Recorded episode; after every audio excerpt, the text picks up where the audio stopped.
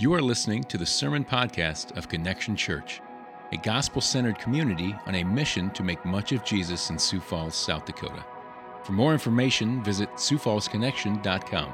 Thank you for listening. And I want to invite you then, as is our custom, for you to join me. We will be in Matthew, the first gospel, the first of the four gospels, and the first of the books of the entire New Testament in the 14th chapter. Uh, so if you don't have a Bible or a smartphone or something that will get you access to that, or a friend next to you that you can look over their shoulder, you'll see a paperback Bible in the tray of the chair in front of you. Please take that as our gift to you, but don't be afraid of the table of contents. In fact, there are some things that you'll hear that we say regularly, and hopefully, as we journey through the Gospel of Matthew, you'll get where we say them. Uh, in fact, one of these things is you, this will be fresh on your mind, but we say that as you open the Bible, even if this is the very first time and you're very unfamiliar with it, right? Even if you're just like, hey, and you call the person in your phone that I won't say her name out loud because then everyone will, everyone's phone will go crazy. Uh, hey, find Matthew chapter 14, right? Whether it's the first time and you don't know how to get there, or it's the hundredth time, we, we believe that those who open their hearts and minds to God's word are like scribes who have a, who have a treasure trove of both old and new treasures. So join us into, uh, in, in, in the middle of our journey through the Gospel of Matthew.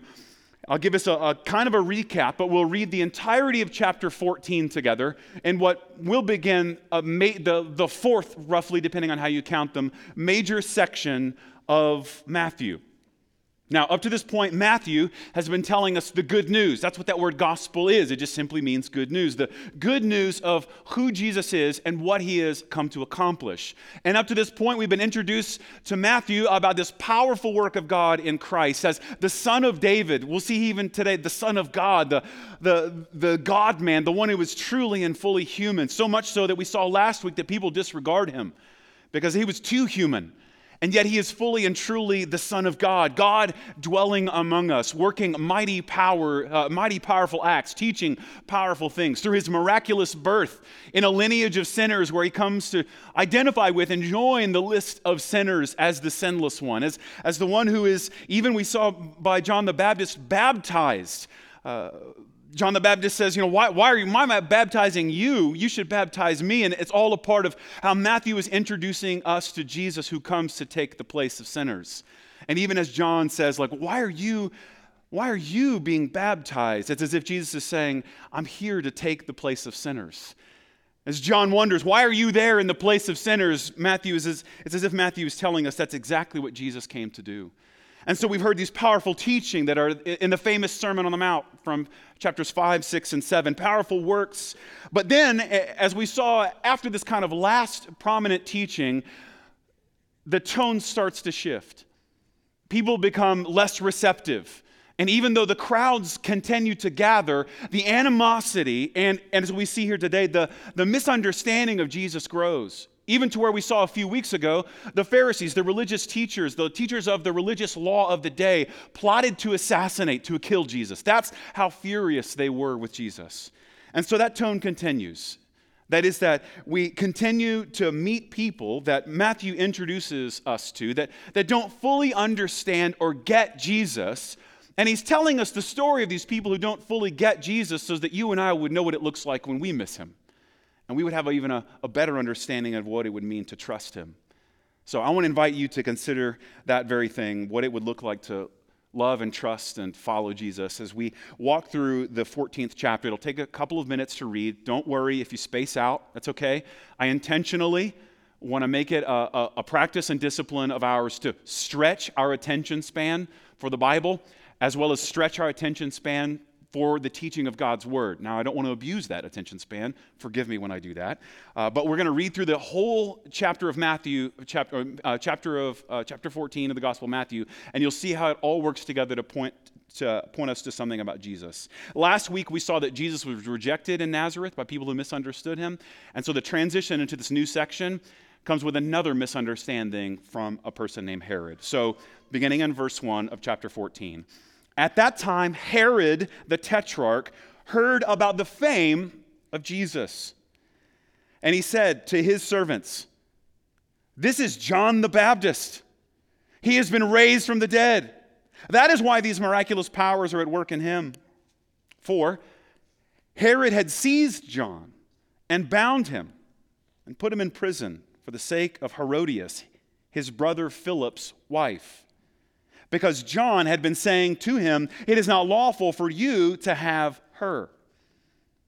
And though he wanted to put him, that is John, to death, he, that is Herod, feared the people. Because they held him, that is John, to be a prophet. But when Herod's birthday came, the daughter of Herodias danced before the company and pleased Herod, so that he promised with an oath to give her whatever she might ask. Prompted by her mother, she said, Give me the head of John the Baptist here on a platter. And the king was sorry. But because of his oaths and his guests, he commanded it to be given. He sent and had John beheaded in the prison, and his head was brought on a platter and given to the girl, and she brought it to her mother. And his disciples came and took the body and buried it, and they went and told Jesus. Now, when Jesus heard this, he withdrew from there in a boat to a desolate place by himself. But when the crowds heard it, they followed him on foot from the towns. When he went ashore, he saw a great crowd, and he had compassion on them and healed their sick. Now, when it was evening, the disciples came to him and said, This is a desolate place and the day is now over. Send the crowds away to go into the villages and buy food for themselves. But Jesus said, They need not go away. You give them something to eat. They said to him, We have only five loaves here and two fish. And he said, Bring them here to me. Then he ordered the crowds to sit down on the grass. And taking the five loaves and the two fish, he looked up to heaven and said a blessing.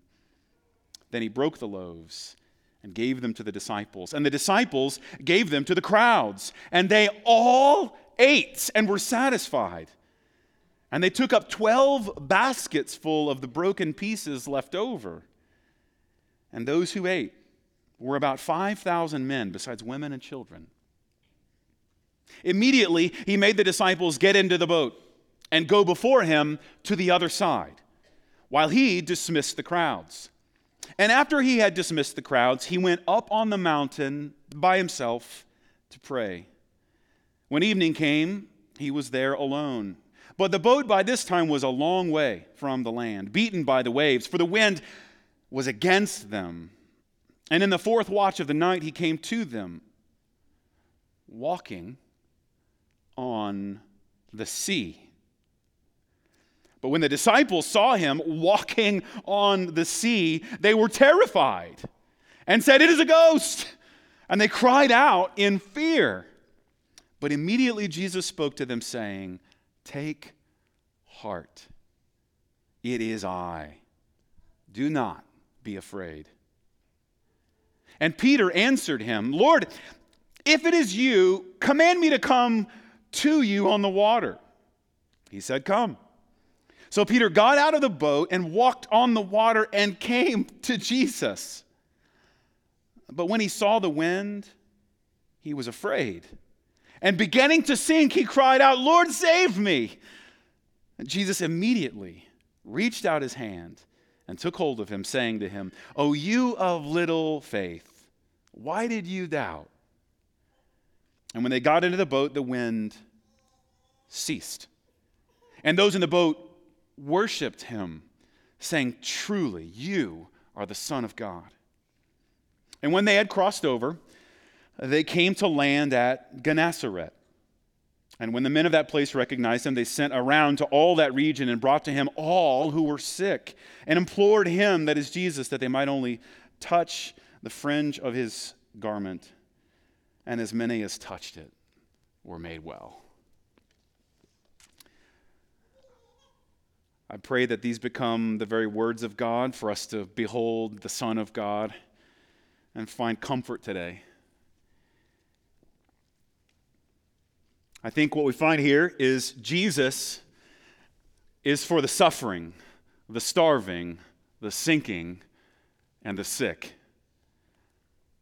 Forgive the alliteration. It's just it just makes it easier for me and hopefully you to remember. Jesus in these four sections shows himself to be the God of the people who suffer, the people who who starve, the people who sink and the people who are sick.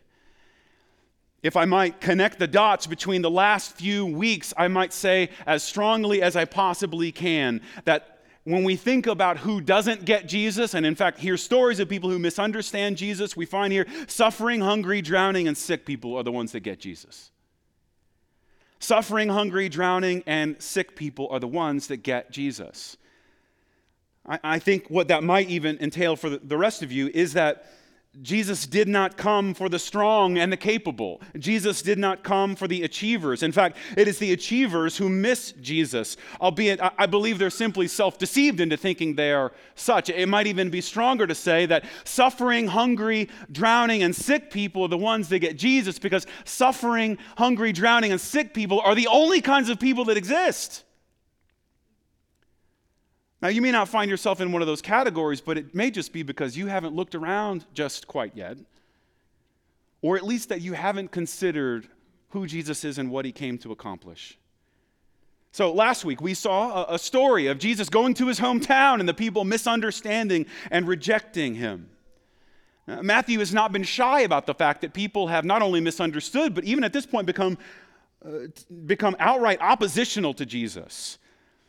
And so we've been hearing these stories about the wonderful teaching and the powerful acts of Jesus and, and these crowds of people flocking around them. But, but Matthew now makes it clear that opposition to what God is doing through Jesus is growing. There are still faithful and loyal people clamoring to get to know Jesus, and we'll hear more and more about them. And yet there's two narratives taking place progressing parallel to one another, people gathering in excitement and clamoring to know more about this Jesus, and more and more people collecting around him that hate him and want to silence him and even will kill him to do so. And so, this next section, we see a picture of people misunderstanding Jesus, starting with Herod. So let's start with one of the first of those four. That you see the suffering under what I'll call here, or what the Bible elsewhere calls the suffering under the fear of man. The fear of man. Jesus has already gone to his hometown and been re- rejected because they thought he was something that he was not. But here we see he is ultimately rejected or at least misunderstood by Herod, a prominent king, ruler at that time, who misunderstands him for another reason entirely. So I have to give you kind of a crash course on Herod, and then uh, and, and we'll go from there. So it says, at that time, Herod the Tetrarch heard about the fame of Jesus. Crash course, you don't need to remember a lot of this other than it is really confusing. If you start Googling this, you'll find out there's, there's a, a character known as Herod the Great. And we're pretty sure he has something like eight different wives and 14 children. And he liked to name some of those children, as much as he could, Herod, which makes it even more confusing. And so you have here Herod the Tetrarch, and you'll hear about this other brother, Herod Philip. Right? There are more of them, um, but Tetrarch, that is a son of Herod, the king of this particular section of, of the world. Tetrarch simply means, and this is where all you, you Tetris nerds have your one chance. You can hold up the number with your hand. The word tetra is the number, oh yeah, and it's gone now. And now the opportunity for all your Tetris nerves has come and gone, and it's, it will never, we'll never see it again. A fourth, it's a fourth. That is, that he is the, the, simply known as one of the four kings or one of the four rulers of a fourth of the kingdom. That in this case included Galilee, which up to this point, Matthew's been telling us Jesus has been roaming around. So Herod, the ruler of this fourth of the kingdom, now it gets worse. Herod, we don't know how many wives he has exactly, but he has 15 sons and named them all Herod. Uh, and, and you'll hear about one of them later when you get to the book of Acts and the Apostle Paul, who is testifying on his way to Rome to remember Herod Agrippa, who also has a son, of course, who's named Herod Agrippa. The second, right? You get the idea. Uh, now, why is that important? Why would I even give you that crash course on what's known as the Hasmonean dynasty, or at least for this purpose today, the Herodian dynasty? This name was important. This family and this dynasty was important. In fact, it was the most powerful, most influential family in this region at this time. You would have to leave to maybe make your way to Rome, to where, in this case, the emperor, Caesar, would be ruler of all these things, but kind of the under rulers in this case, in this region, were the Herodians. Now, I invite you, use your imagination. Think of the most prominent, powerful name of family you can think of, right? Maybe if maybe your generation is like the, you know, political families like the like the Kennedys or like the Bushes or you know, maybe if you want to throw all class out the window, you'll think of, I don't know, a family like that everyone knows of, like the Kardashians, right? Who we know of. I don't know why we know who they are, but they're a well known family. So now take all of that and kind of amp it up. And in this part of the world, this was them. This was the family. This was the Herodians. They're, again, and if, and if you were wondering about it, you're like, is this a big deal? Is this name a big deal? And they're like, yes. And we're going to continue to name all of our people after this person. And why is that all important? Because for John the Baptist to profess and proclaim a dissenting and even, I would, a rebuke to the most powerful dynasty at the time got him thrown in prison. And as we even find here, at the whims of this crazy family, he finds his way even to death. So at that time, Herod the Tetrarch heard about the fame of Jesus. Now, this isn't the first time we've heard about this family, right? His father, Herod the Great, is the one attributed, we saw in the first few chapters of Matthew, that when he found out that there was a king that might come, he's um, again, this is the man who was killed. He has killed wives and killed his own sons because he was afraid of losing his kingdom. And so we find here that the Bible tells us that when Herod the Great found out that there might be a king who might lead an insurrection against him, he goes and goes on a, a, killing spree of even the young boys, the baby boys in Bethlehem, in order to find and kill this potential king. This is not the first time we've heard about the craziness of this family. And Herod the Tetrarch hears about the fame of Jesus. And he says to his servants, This is John the Baptist now you kind of have to do a little bit of a crash course back on John the Baptist. We already knew, and I told you this a few, a couple of months ago, that when, when John starts some of this in chapter 11, questioning Jesus, things aren't turning out like he thought they would. He says, Are you the one? Even though he was the one who was telling everyone that Jesus was the one. He was asking that because he was in prison, and we get kind of a flashback here from the Gospel of Matthew into why he was in prison and how that story played out you kind of have to look to even other, other gospels to understand that, but uh, Mark tells us even a little, uh, a little bigger picture of this in verse 19 and 20 of chapter 6. It says, And Herodias, remember this is the wife of Herod, I'm going to say more about her in just a moment, had a grudge against him, that is John, and wanted to put him to death. But she could not. Why couldn't the wife of Herod the Tetrarch put John to death? Because Herod feared John knowing that he was a righteous and a holy man, and he kept him safe. Now that's interesting. That is, that like he was kind of protecting him, but also evidently imprisoning him, might have even been keeping him from worse things coming. For when he, that is Herod, heard him, that is John, he was greatly perplexed. Right? He was fascinated by what John was saying. Even when John was, was saying things against him, and yet he heard him gladly. What I want to introduce you to here is the suffering that these people experience, and it's kind of a side lesson and what the Bible calls the fear of man. Proverbs 29 says it this way The fear of man lays a snare, but whoever trusts in the Lord is safe. Now, this is a crash course, and this is the only reason I bring it up because it is replete in this section. This is a crash course on the fear of man.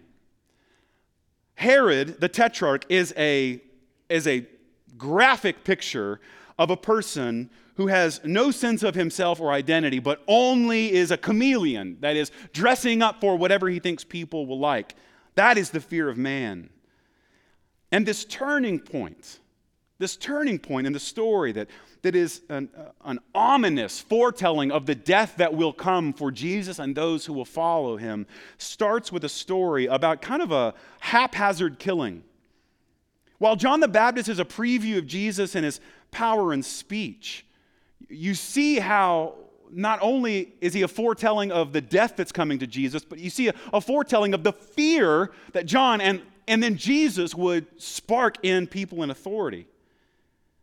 The story's turning, and Herod, we see this Herod the Tetrarch, the ruler of a fourth, is hyper aware of people and what they think. You know what that feels like? Are you hyper aware of what people think about you? Or even worse, what they might think about you? Well, friend, the backdrop of this turning in the story is a lesson. Look at verse 1. He heard about Jesus and had a theory. We find, again, if you add it up with the Gospel of Mark, it's more like he was afraid. He was afraid. Oh my, the, the man that I killed has come back from the dead. He's been raised from the dead.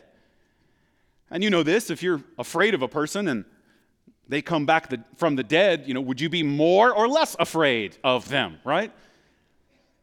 And so he has this theory that's already beginning to work out. He's worried about what this might be. But look again, you just read it in verse 5. He feared the people. Look at verse 5. Though he wanted to put him to death, he feared the people. You hear it? That hyper awareness of what people thought. Verse 7, you get another picture of it. He cared about what the sensual dancer wanted. Now you get this window into a corrupt dynasty. When his birthday came, he celebrated with the daughter of Herodias, his wife, dancing in some sensual way that tempted so much that he, he lost self control and, like, I'll give you whatever you want. Now, side note here, this is, this is where I tell you, you want to know a little bit more. The reason that John the Baptist spoke out against this marriage between Herodias and Herod uh, was that Herodias used to be married to Herod Philip, that is, Herod the Tetrarch's brother. And we don't know exactly how, but uh, historians tell us that something, some interaction in Rome took place as they were dividing up the kingdom or doing something. Um, and something happened to where Herodias leaves Philip in order to, uh, in order to run off with uh, Herod the Tetrarch, who also leaves his wife, uh, who ha- happens to be the daughter of a foreign king who wants to kill him, but luckily the emperor steps in and keeps him from doing that. Again, Fun family stuff, right? Fun. It gets better. Salome, we find out, is the name of this daughter of Herodias. Um, and she goes and one historian points this out. She goes and marries uh, one of the other brothers. So she, she simultaneously becomes the, the aunt or aunt of Herodias, her mother, and also the sister in law. Well, that's fun stuff right there. Anyway, I, I say that to say this is a, a, a haphazard and chaotic situation. And yet, in the middle of that, did you hear what Herod was doing? He was hyper aware of what people were thinking about him. And he promises, I'll give you whatever you want. And, and no doubt, the, again, in this chaotic, awful family, it was the mother who likely sent her teenage daughter to dance sensually for her husband. And so, when he promises to give her whatever she wants, she goes to her mother and says, you know, what, what, what is it? And, and verse 8 says, prompted by her mother, she said, Give me the head of John the Baptist here on a platter. The opportunity had come for her to get revenge against the person who had been publicly speaking out against her. And so, you see the, the fourth example of his hyper awareness of people, his guests. Did you, did you read that? And, and the king was sorry, as if to, remember we saw that in the Gospel of Mark. It makes sense. He, he was fascinated by John. He, had, he didn't he wanted to kill him, but like it was better just to have him around. It, apparently, he thought he was interesting, and so he was sorry, so sorry that he says that because of his oaths and his guests. Did you hear that phrase? And his guests. He commanded it to be given, and so he sent, and John the Baptist was beheaded in the prison. His head was brought on a platter and given to the girl. Here, that, that language is speaking, Matthew's making very clear that this, this person is young. Again, I want to ask, in light of this case study on kind of a chaotic and awful, broken family, in the middle of it, you see this picture of Herod who is hyper aware of people. And I ask again, have you ever been there? Have you been hyper aware of what other people think of you or might think of you? And you find some powerful lessons here. One is that that kind of person can't be trusted. That kind of person is living with a, a, kind of inner turmoil that will, that will allow them to, to say one thing in one moment and one thing in another. They can't be trusted because, after all, they're like, you know, if, who am I? Well, who do you want me to be? So, hear it as a, as a warning. But here's a second warning I would offer to you. Are you hyper aware of people? Now, this is just a, an observation that I have seen and, and known, especially even about myself. Are you hyper aware of people? Well, then I bet you might be completely unaware of yourself. Often, the people who are the most aware of what everyone else thinks are the least aware of what's going on inside themselves. Now, I've got theories as to why that is. Maybe they use that focus on others to distract or to like pacify themselves for what happens when they actually look inside themselves. But you need to see what people will do with those destructive kinds of fears. They will harm others. They will harm others. And friend, this is an invitation for you and I to see, begin to see the context to which Jesus was sent. A people that desperately needed help a people left to their own devices would just simply destroy themselves. And so, friend, are you hyper aware of people? The fear of man is a snare, and I bet you feel that. But I have good news whoever trusts in the Lord is safe. You can fear him and trust him. And what do we do with these destructive fears that drive us? The fear of what other people think, or even worse, the fear of what they might think. I have a modest but biblical suggestion. Do you fear what people think? Even now, you're worried, like you're worried. You're terrified of what people around you might find out about you. I have a modest suggestion love. Love. Love the Lord. As Jesus summarizes all the law and and other parts of the gospel, and love your neighbor. Because when you love God for who He is, you're free to fear Him rightly. And when you love your neighbor for who God has made him or her to be, you are freed then from fearing them. If you think this is something I'm making up on my own, I'm not. 1 John 4:18 says this that there is no fear in love. But perfect love does what? It casts out fear. For fear has to do with punishment. For fear has to do, to do with punishment, and whoever fears has not been perfected in love. I have a, a suggestion. If, if you are stricken by and paralyzed what other people think of you, join the club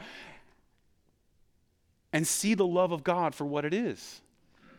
And its purging power. That's not enough. 2 Timothy 1 says it this way that for this reason, he says, Paul exhorting Timothy, a young man who has much reason to be self conscious about where he is, I remind you to fan into the flame the gift of God, which is in you through the laying on of my hands.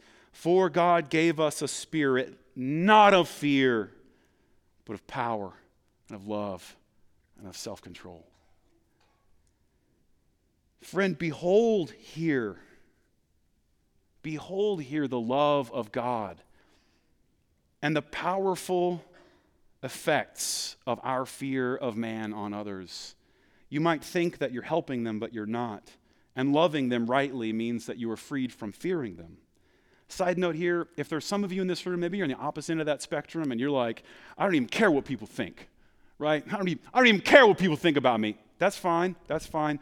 For you, the repentant, repentance is not a fear, but it's a repentance of lack of love. And I, I'm almost certain that you need to love your neighbor for who God has made that person to be. You don't love them. And therefore, you're probably not full, fully free of fear of them. So, see all of this as a case study of the turning tables in the story of Matthew. This is more and more going to be the story of Jesus and the people who follow him, even the people who precede him, like John. That they will find themselves more and more in the hands of people, powerful people, who at a whim can destroy them and wipe them off the face of the planet. Last little observation I'll make here. This is one of the more powerful lessons of John the Baptist because we've heard a lot about him up to this point, and there's going to be a new set of characters we'll hear from. This is the end uh, of hearing about John the Baptist. But, but here's what I would tell you is j- just, just an encouragement to some of you who may be like, John the Baptist is your spirit animal, right? Like telling people what's up, keeping it real, that's your thing. Okay, I've already told my, you probably, not probably, you need to grow in love. I doubt you tell those things because you love them.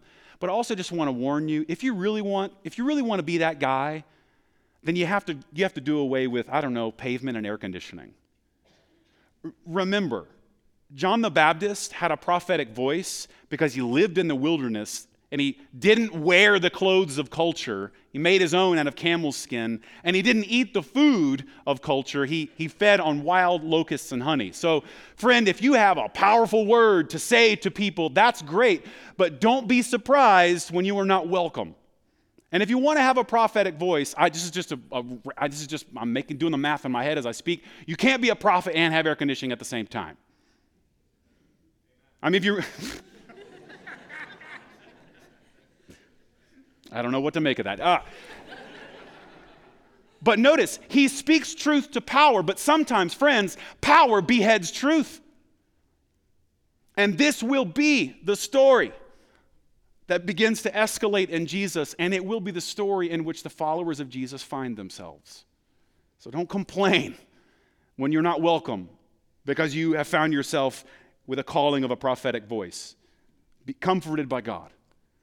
We know the story of John here. No one, again, I, I, told you about Herod. You've never heard of him. You've never talked about him. No one's ever taught you about them. He's nobody in this story, he's a footnote. In this sense, I, I think you find that the fear of man leads us to say, like Herod, your life for mine.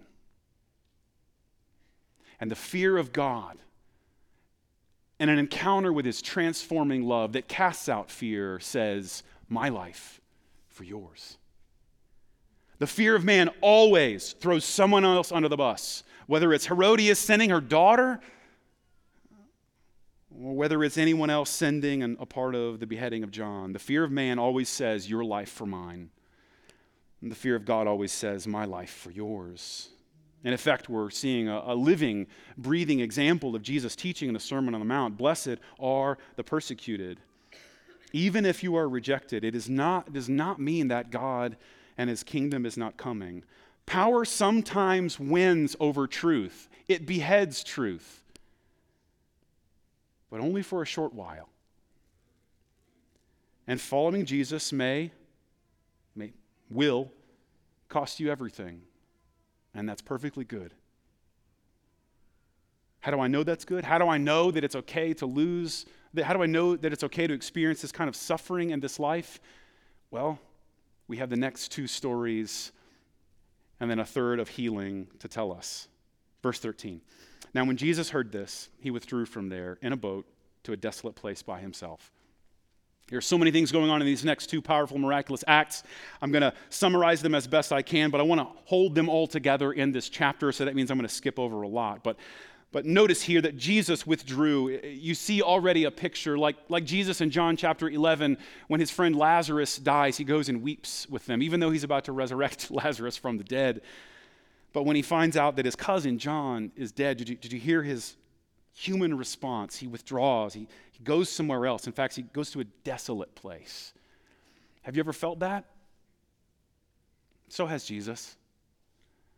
The need to be away now, granted, there's a difference, I think, between uh, solitude and isolation. And we also find here that Jesus didn't just crave, uh, in, in this case, uh, isolation, he craved solitude. That is, he craved time to go to a desolate place in order that he would what? That he would meet with the Father, we find in the next chapter or in the next passage. He was getting away so that he could meet with God. And just a side note here if, if man, if, if Jesus, the perfect and righteous, fully human, fully God, man walking the earth with divine powers needs time away and breaks to be with the Father, I'll be as explicit as possible, then you do too. And I know what you might even say here I'm too busy. I got so much stuff going on. And I, all I would say, that proves the point, man. All the more reason. you are more likely to spin off into some sort of idolatrous and awful and selfish thing when you think you're that important. And if Jesus, the omni important Son of God, knew that he needed to get away, to meet with the Father, to be recharged so that he would love and serve others rightly, might we join him? Uh, and, and, and even take it as an example. Did you hear what he had to do? Um, he withdrew, and then he, later in the next section, he dismissed people. Um, I mean, I'm hoping you'll apply this graciously and by the power of the Holy Spirit and in gracious community, but there are some things, maybe even people, you might need to dismiss for a time to welcome the Father. So Jesus withdraws. Sad, you, you get the idea here. He's, he's getting away. But the crowds wouldn't have anything of it. In verse 13, when the crowds heard it, they followed him on foot to, um, from the towns. So you get the idea that, like, Jesus gets on a boat to move a little faster to get away from the people, and the people are like kind of in a crowd following along on the water. Like, there he is, there he is, there's his boat, right? It's like a paparazzi scene where he's moving along until finally he, he, he comes back to the shore, evidently, and the crowd is all there. And why does he do that? D- did you hear that? Did you hear the reason why in verse 14? He had, not the first time we've heard of this in this gospel, compassion on them. He had compassion on them. He saw their state and went in to, heal their sick in verse 14. So, if, if the first thing that we saw is that God's redemptive plan is not stopped by suffering in the, in the world, then notice the second imagery, the second picture and story uh, teaches us that the compassion of Jesus satisfies the hungry. He goes ashore to heal them. And, and notice, like, this is a desolate place. They'd followed him out there. They're out in it at this point. There's no, right? There's, there's no, uh, there, there are no places to eat. And the people who hadn't, hadn't thought about that kind of bolted out there. And so the, the disciples simply say, okay, well, make sure you, hey, wrap it up, Jesus, right? Let, us end this little session of healing and teaching. These people are hungry. Uh, let's let them go their own way. And, and Jesus does this profound thing. Hey, they don't need to go away. You give them something to eat. You give them something to eat. And what they have, we, we only have five loaves here and two fish. The other gospels tell us more about this, but uh, suffice to say here that all four gospels, other than the death and resurrection of Jesus, all four gospels, Matthew, Mark, Luke, and John, only tell us about one event in unison, and that is this moment the feeding, the miraculous feeding we find in the other Gospels there was a boy or someone who had some food that they had kind of gathered up, certainly not enough to, to feed a grown man, much less 5,000 of them, plus women and children. And yet, we see here that the compassion of Jesus is enough to satisfy all the hungry. He satisfies them, uh, these people with himself. Notice Herod's motive was pride and fear and led him to murder. Jesus' motive is compassion. It leads him to satisfy those who are desperate. And not only that, but Jesus empowers his disciples. He empowers them and then provides for them the ability to do what he commands them to do. Even so, did, you hear at the end? 12 baskets are left over. Now, numbers are always important uh, in the Bible. Sometimes they're, they're, they're kind of like, they're, they're these pictures or windows into something. And in this case, the same thing is true. The, we're meant to see here without telling us necessarily. Uh, Matthew, remember when, when Jesus came down from the mount and gave, and gave God's command in Matthew 5, 6, and 7, we're meant to go like, oh, I've heard that story before. I think, I think I've heard, I think I might have heard some. And we're meant to see this picture of Jesus as a new Moses. Well, here we are again that these 12 disciples represent this new Israel, that God's people now are going to be brought to him by faith through the grace that he exercised in his sacrificial work on the cross and, and victorious resurrection. And now, in the picture of this 12 again, the, the disciples were empowered to do the work of Jesus, the miraculous work that they could not have done without him. And then they had enough for themselves afterward. 12 baskets were left over. Some mir- miracle that I can't explain. This is where some pastor goes into it. This probably, I have no idea. I have no idea. Something happened. Jesus blessed the food. And then, as he begins to distribute it and the disciples begin to distribute it, it miraculously becomes so much food that the whole crowd, men, women, and children, are fed. And then there's perfectly 12 baskets full, as if, as if to encourage the followers of Jesus, like, don't worry, I've got, I've got all you need. Jesus and his compassion satisfies the hungry. Notice, if you think of it in contrast to the story before, the most powerful people are often the least compassionate. And often the most compassionate people are the least powerful. And we see a perfect power of God and a perfect compassion all here in Jesus. Our situation doesn't get in the way of God's provision. Our difficulty, our need, our loss, our lack, it doesn't get in the way of God's provision and His sufficiency. He is enough, and He has enough. And the center of the story is Jesus. Notice what notice what the disciples brought and how that invites us to bring the same to Jesus. And I, and I want to even invite you, if, if you're not a believer, if you wouldn't call yourself a Christian, you're in this room or you have doubts or questions about what it means to be a Christian, hear this as an invitation. The only thing that they had to bring to Jesus for this miracle was their insufficiency. That was it. They were like, hey, you feed them. And what'd they say? Uh, that's not possible. We have but, we have only we only have five loaves and two fish. And notice, it was not their competency that Jesus used. It was not their self sufficiency. It was not what they had. It was their willingness to admit what they did not have. And the strange paradox of the, go- paradox of the gospel is that the only thing you need to bring to Jesus is nothing. And for some of us, that might be the hardest thing we can imagine. But it was when they brought their insufficiency. Now, this is where, again, this is where. Uh, this is a hermeneutics or exegesis or let's say Bible interpretation lesson that I hope as a culture of our church we start to grab on here. This is where I've heard it taught a million times of how awesome the disciples were or how awesome the little boy was for bringing his food. And Matthew thought the little boy was so awesome he gave him no credit at all.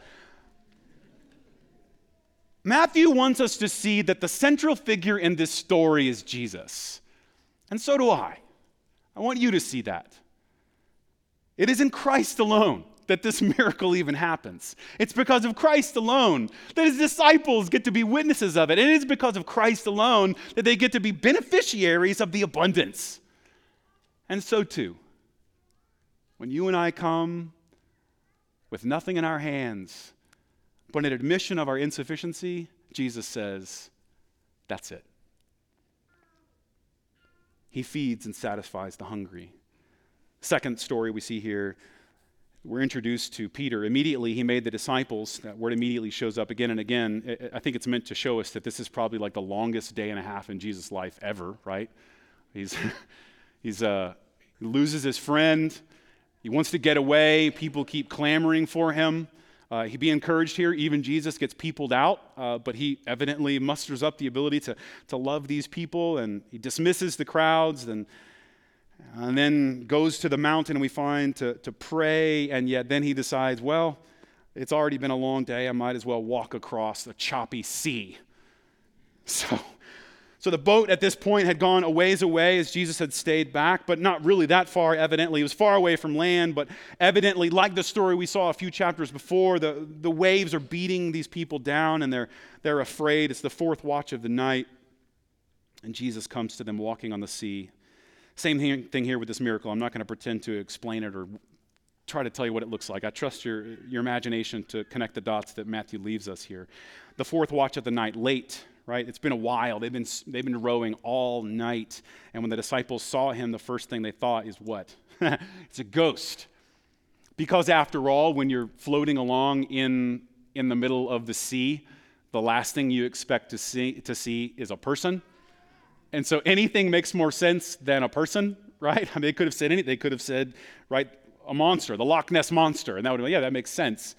A person walking along the water does not make sense.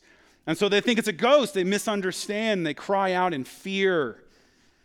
But here's that word again immediately, right? You get this idea that Jesus didn't leave them very long. Immediately, Jesus said, Take heart. And here's, here's a powerful and ominous, ominous phrase. It says, It is I, but more literally, the, the, the Greek phrase here, ego eimi, is I am. Now, this is ominous, I, am saying, because this shows up elsewhere in the Gospels. This is the, the, the powerful declaration of God that He is the God that is, the ineffable name of God. I am the one that is, as opposed to other gods who are not. And he says, Take heart, I am, hearkening back to the declaration of the God that is. And then we're introduced to a character that up to this point we don't know very well. And for the next, he's going to show up in the next, I believe, six consecutive chapters, and his name is Peter. Peter answered him, Lord, if it is you, command me to come to you on the water. And he said, Come. So Peter got out of the boat and walked on the water and came to Jesus. But when he saw the wind, he was afraid and began to sink. But then he cried out, Lord, save me. And again, I love this. How long did Jesus let him sink? Immediately reached out his hand and took hold of him, saying to him, You little faith. You, you, it's, a, it's one word there. You, you, you little faith. Why did you doubt? When they got into the boat, the wind ceased, and those in the boat worshiped him, saying, Truly you are the Son of God. If the compassion of Jesus satisfies the hungry, then those who have been rescued by Jesus herald him as the Son of God. Uh, same warning here. Uh, this is where you probably, I know I've heard this story taught so much. This is all about Peter. Uh, you should be like Peter, get out of the boat. Uh, and I would just say, that's cool uh, until it's not. Good luck with that. On the other hand, you also hear that this becomes like a moral lesson either of be like Peter or better not be like Peter. He doubted. He looked at the waves. Don't you be looking at the waves, you right? Right. But here's what I would tell you again, just like just like your high school yearbook is not about you, the Bible is not all about you either. And this story is about Jesus. It's the sufficiency of Jesus that allowed him to float at all. And it was the sufficiency of Jesus to save him. And similar to, to the declaration of their need that facilitated the miraculous feeding of 5,000, so also did you hear what facilitated the saving of Peter? Lord, save me. Friend, if there's anything else you get from this text, that might be it. Today's the day you cry out to God, Lord, save me. Oh, and I have good news. Im- immediately, immediately he joins you in it. Immediately he pulls Peter out. And the response, when you see the saving work of Jesus, is that as these disciples did, they cry out, He's the Son of God. He's the Son of God. Last story, and we'll wrap up our time together. Jesus provides satisfaction. We saw that. Saving. And now even healing, all through his sorrow. He crossed over and began to heal people in another place. Right? You, you get the idea. It's just this, this marathon work of Jesus. Just He's just, just pouring himself out, healing, feeding, saving, walking on water, right? All of these things were happening, and he just starts doing amazing things. And all the people who come to him and touch him, it says, are made well. It's so many that Matthew doesn't even tell us, right? He doesn't even, he's like, man, there's so many, I couldn't, I couldn't keep track. The details aren't even important. Everybody who came to him and touched his garment was made well. And all of that, mind you, came through what? His sorrow. Do you remember where this chapter began? This chapter began with Matthew giving this ominous foreshadowing of the death that is sure to come. It will become more and more ominous as we get closer to Jesus turning to Jerusalem, where he will ultimately be betrayed, handed over, and killed. And that's what starts this powerful act of satisfying, saving, and even healing. Now, why is that, why is that important? Because we're meant to begin to have our minds opened to the possibility that that's how God works. That this God of the universe has come to be with us, and it won't look like a kingdom you've seen before. It will be a kingdom established through what? Sorrow. This will be the suffering servant that steps in the place of sinners. He's misunderstood. Misunderstood by the people who thought he was too human, misunderstood by Herod, who thought he was some sort of an incarnation. He's misunderstood. Why? Why is that important? Because then you begin to see just how low Jesus was willing to crawl down to meet with you and me. I heard a friend of mine say it this way it's as if when we see the condescending or, or the humiliating, humiliating work of Jesus, you see Jesus curling up on the bathroom floor with us. So that we would look to him and go, oh, he is the one. He is the one who knows what it means to suffer. He is the one who knows what it means to be understood. So be encouraged. Jesus got peopled out too. It takes work. It takes work, discipline to commit time to be with the Father. You might have to send some people away. But here's the graces I think piled on us here Jesus is the man of sorrows. Jesus is that one experiencing rejection, loss, so that we would begin to see him as the healing one, the saving one, all through his sorrow. He is the one who provides satisfaction for the hungry, saving for the desperate, and healing for the broken, all through his sorrow, all through his pain. And in all of his pain, we are blessed. Every moment beyond this sorrow that he walks through here, someone's blessed, someone's restored, someone's satisfied, someone is healed. So here's some encouragements for you. I know on any given Sunday morning, there's at least a couple of you who are here and you're wondering, maybe you wouldn't say it this way, but you're wondering, like, should I keep going? Is life even worth living? Is there any reason to go on? And I have good news for you. For all the reasons that you could list, I wouldn't dismiss them. I bet it's a good list. For all the reasons that you could list not to go on, not to care, just to give up, Jesus enters into all of them. And I want you to know you can go on. And these stories are here to encourage you. I want you to know the story of John the Baptist beheading so that you will know that you're not crazy. Your suffering is real. Ephesians 5 says the days are evil. I want you to know that if you're empty and hungry in the depths of your soul, that Jesus longs to fill you. And by his compassion, he will even use you to distribute the grace that he will overwhelm you with. And he'll give you baskets full, abundant grace for days beyond today. I love that picture, right? There's like a when you're starving and you eat because you know you're going to run out versus like, oh man, I'm never going to run out. I could I can slow down now. I can just I can just enjoy this. There's baskets full waiting for me. I want you to know that the story of Jesus walking on water and saving Peter out of it so that you would see that all those who cry out to him, he draws up out of the chaos of their own sin. I want you to know that at any given moment, you think it's not worth going on. These things are so desperate. These stories help us to know that this desperation is an invitation to experience more grace. The stories here are Matthew's answer. There is a God who is aware of your desperation.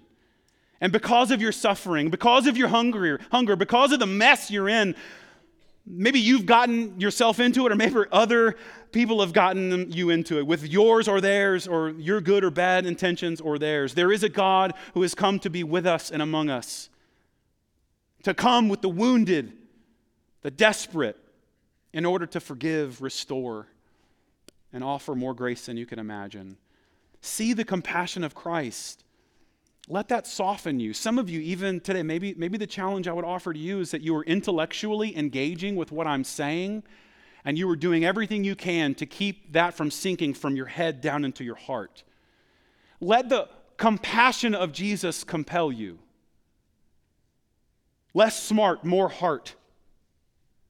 And I want you to know that you're welcome to lay down all of your issues, bring them to Him. I promise you, I'm committed for the rest of my life to preaching the compassion of God to the hurting, the starving, the sinking, and the suffering. Maybe that just means for you, stop being so shocked when you or other people fit into those categories. Stop being so shocked when there is suffering, starving, sinking, and hurting. This is the place, evidently, God loves to work. This is the place where we are called to herald this. The people of Nazareth were confused about Jesus. Herod was confused about Jesus, and he was not welcomed. But the story of Jesus' rejection and even the beheading of John is a foreshadowing of things to come. It's a foreshadowing. And did you hear my favorite part? Did you hear the most powerful one? It came, this is crazy, out of the mouth of Herod. You want to read it again with us? Verse 2 Herod, after hearing about the fame of Jesus, says, This is John the Baptist. He has been what? Raised from the dead. I mean, let's be clear. This guy has this guy has no reason for us to listen to him or trust him, but he even he, like the man who stumbles across a treasure in the field, sees something here that you and I are invited to see. This Herodian dynasty that wiped out John and who knows who else is an invitation for us to see, dimly as though it is, something significant. Something like seed Something like leaven in bread, it doesn't seem like much. And even though they're bad weeds and bad fish like Herod, still wrapped up in this world, they're not fully taken out until Jesus comes back. Notice, God's king was the one who was rejected. But it did not mean that his kingdom would not arrive. No. It means that the suffering servant would become so unwelcome, so identified with those who are losing it and sinking that we would realize He's the one who's come to welcome us before God. He became so unwelcome, so rejected, so misunderstood, so that you and I before God would never experience any of those things. He took on all that was wrong and broken in the world to bear the suffering for sin that you and I have committed. Herod was afraid. He's been raised from the dead. Hear the good news spoken out of the mouth of a pagan king Pogan, uh, spoke, spoken out of the mouth of a pagan king, and he, and he speaks for the, all the enemies of God and the enemies of his people, even the ones who inflict great suffering on God's people, even the things that terrorize your soul and mine and will do so this week. These enemies can do all they want. They can even take life, and yet what happens? They tremble at what God, God, God, what God does through the power of resurrection. The forces of darkness that would leave us in starvation tremble at the great satisfaction that God brought when Jesus was raised from the dead. That chaotic storm of sin that would have you and I drown in despair can but tremble at the great salvation that God brings when Jesus was raised from the dead. The sickness of sin that would incapacitate us in pain and sorrow and suffering can but tremble at the great soothing that God brings when he raises Jesus from the dead. Hear the echoes of this pagan king. He is he knows he should be afraid. He knows what is coming. The enemy of God's people will ultimately be defeated and starvation will give way to satisfaction. The storm will give way to salvation.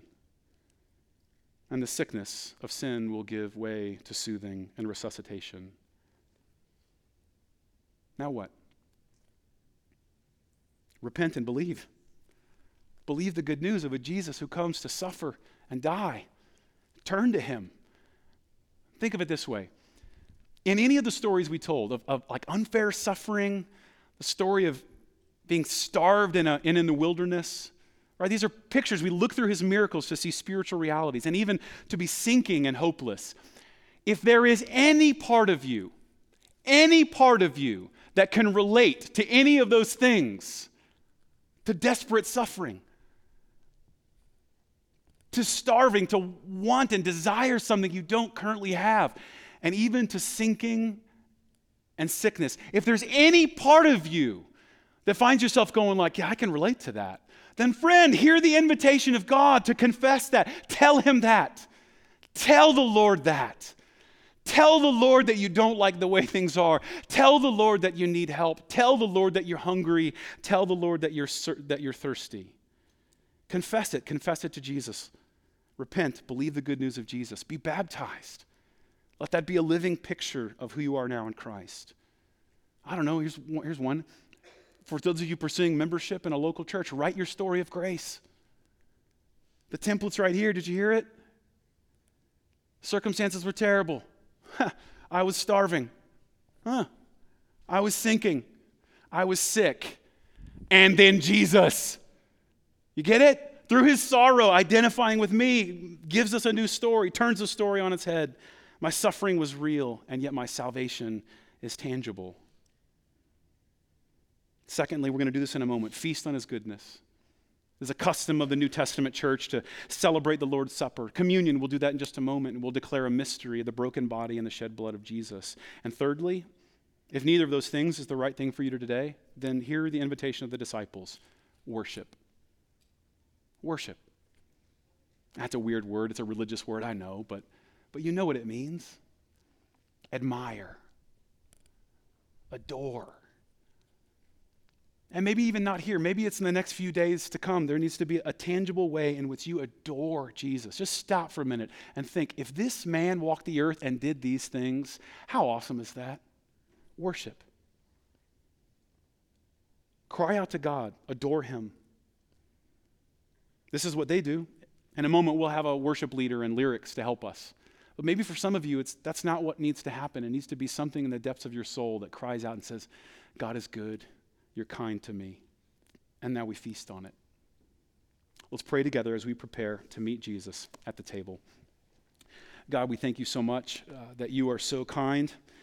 I thank you for all of these powerful stories of grace and restoration and healing that we find in Jesus. I thank you that, that in Christ the fulfillment of our longings and the salvation from our sin is promised.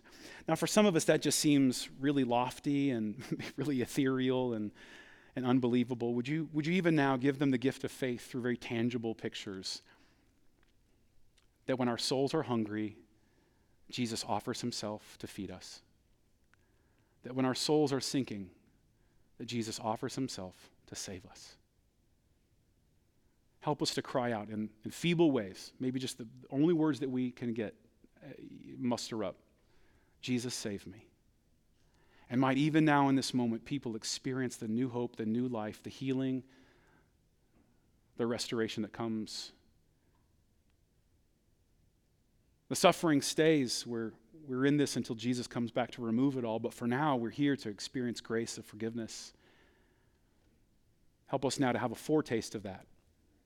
Help us now as we prepare to come to the table to receive the miraculous elements that that through his body and blood we are now satisfied, we are made whole, we are put right forever and ever at the table, the banquet of our Lord Jesus. Thank you for this. In his name we come to him.